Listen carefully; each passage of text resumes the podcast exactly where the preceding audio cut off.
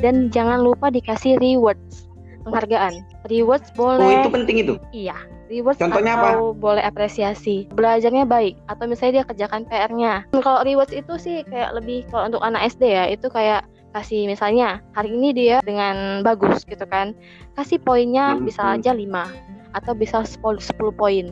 Nah, kalau udah terkumpul sampai 100 Oh, poin, rewards itu bukan berarti kita beli mat nggak nggak nggak berarti itu ya. enggak, misalnya beli, beli es krim gitu ya. Kita kasih materi berarti enggak, itu ya. enggak sih, poin 10. Berarti kan dia 10 kali kerjakan tugas dulu baru dapat 100 poin kan. Nah, setelah dia kumpul 100 poin, barulah di situlah boleh kita kalau kayak gitu, kayak yang dikhawatirkan apa? Nanti takutnya dia jadi kebiasaan, minta rewards dulu baru mengerjakan sesuatu kan? Ini gitu kan repot juga itu jadinya. ah. Nah, itu dia. Jadi itu kita, hindarkan. Kita tetap kasih rewards, tapi rewardsnya itu dengan bukan cara yang seperti itu gitu. Kita kasih dulu Hmm. poin, kita uh, suruh dia kumpulkan poin sebanyak-banyaknya.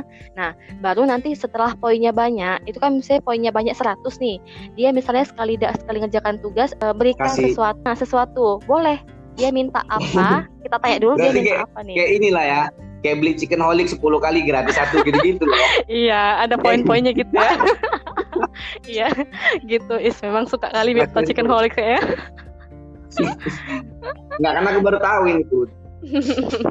Iya, atau kalau itu- misalnya nggak reward Rul. bisa bisa juga kasih apresiasi aja. Secara lisan aja boleh. Is pinter kali anak mama ya. Is jago kali hari ini bagus bang. Udah besok abang Oh, itu itu lagi. bisa juga deh sebagai reward di ya. bisa. Nanti anaknya bilang kalau rajin kali anak papa ini pinter gini-gini. Ah bacot lo katanya gitu. Ya, itu gitu namanya-. Ya juga karena anak milenial ya, Mip ya. anak Ah, milenial bacot lo, juga udah begitu. ceritamu katanya.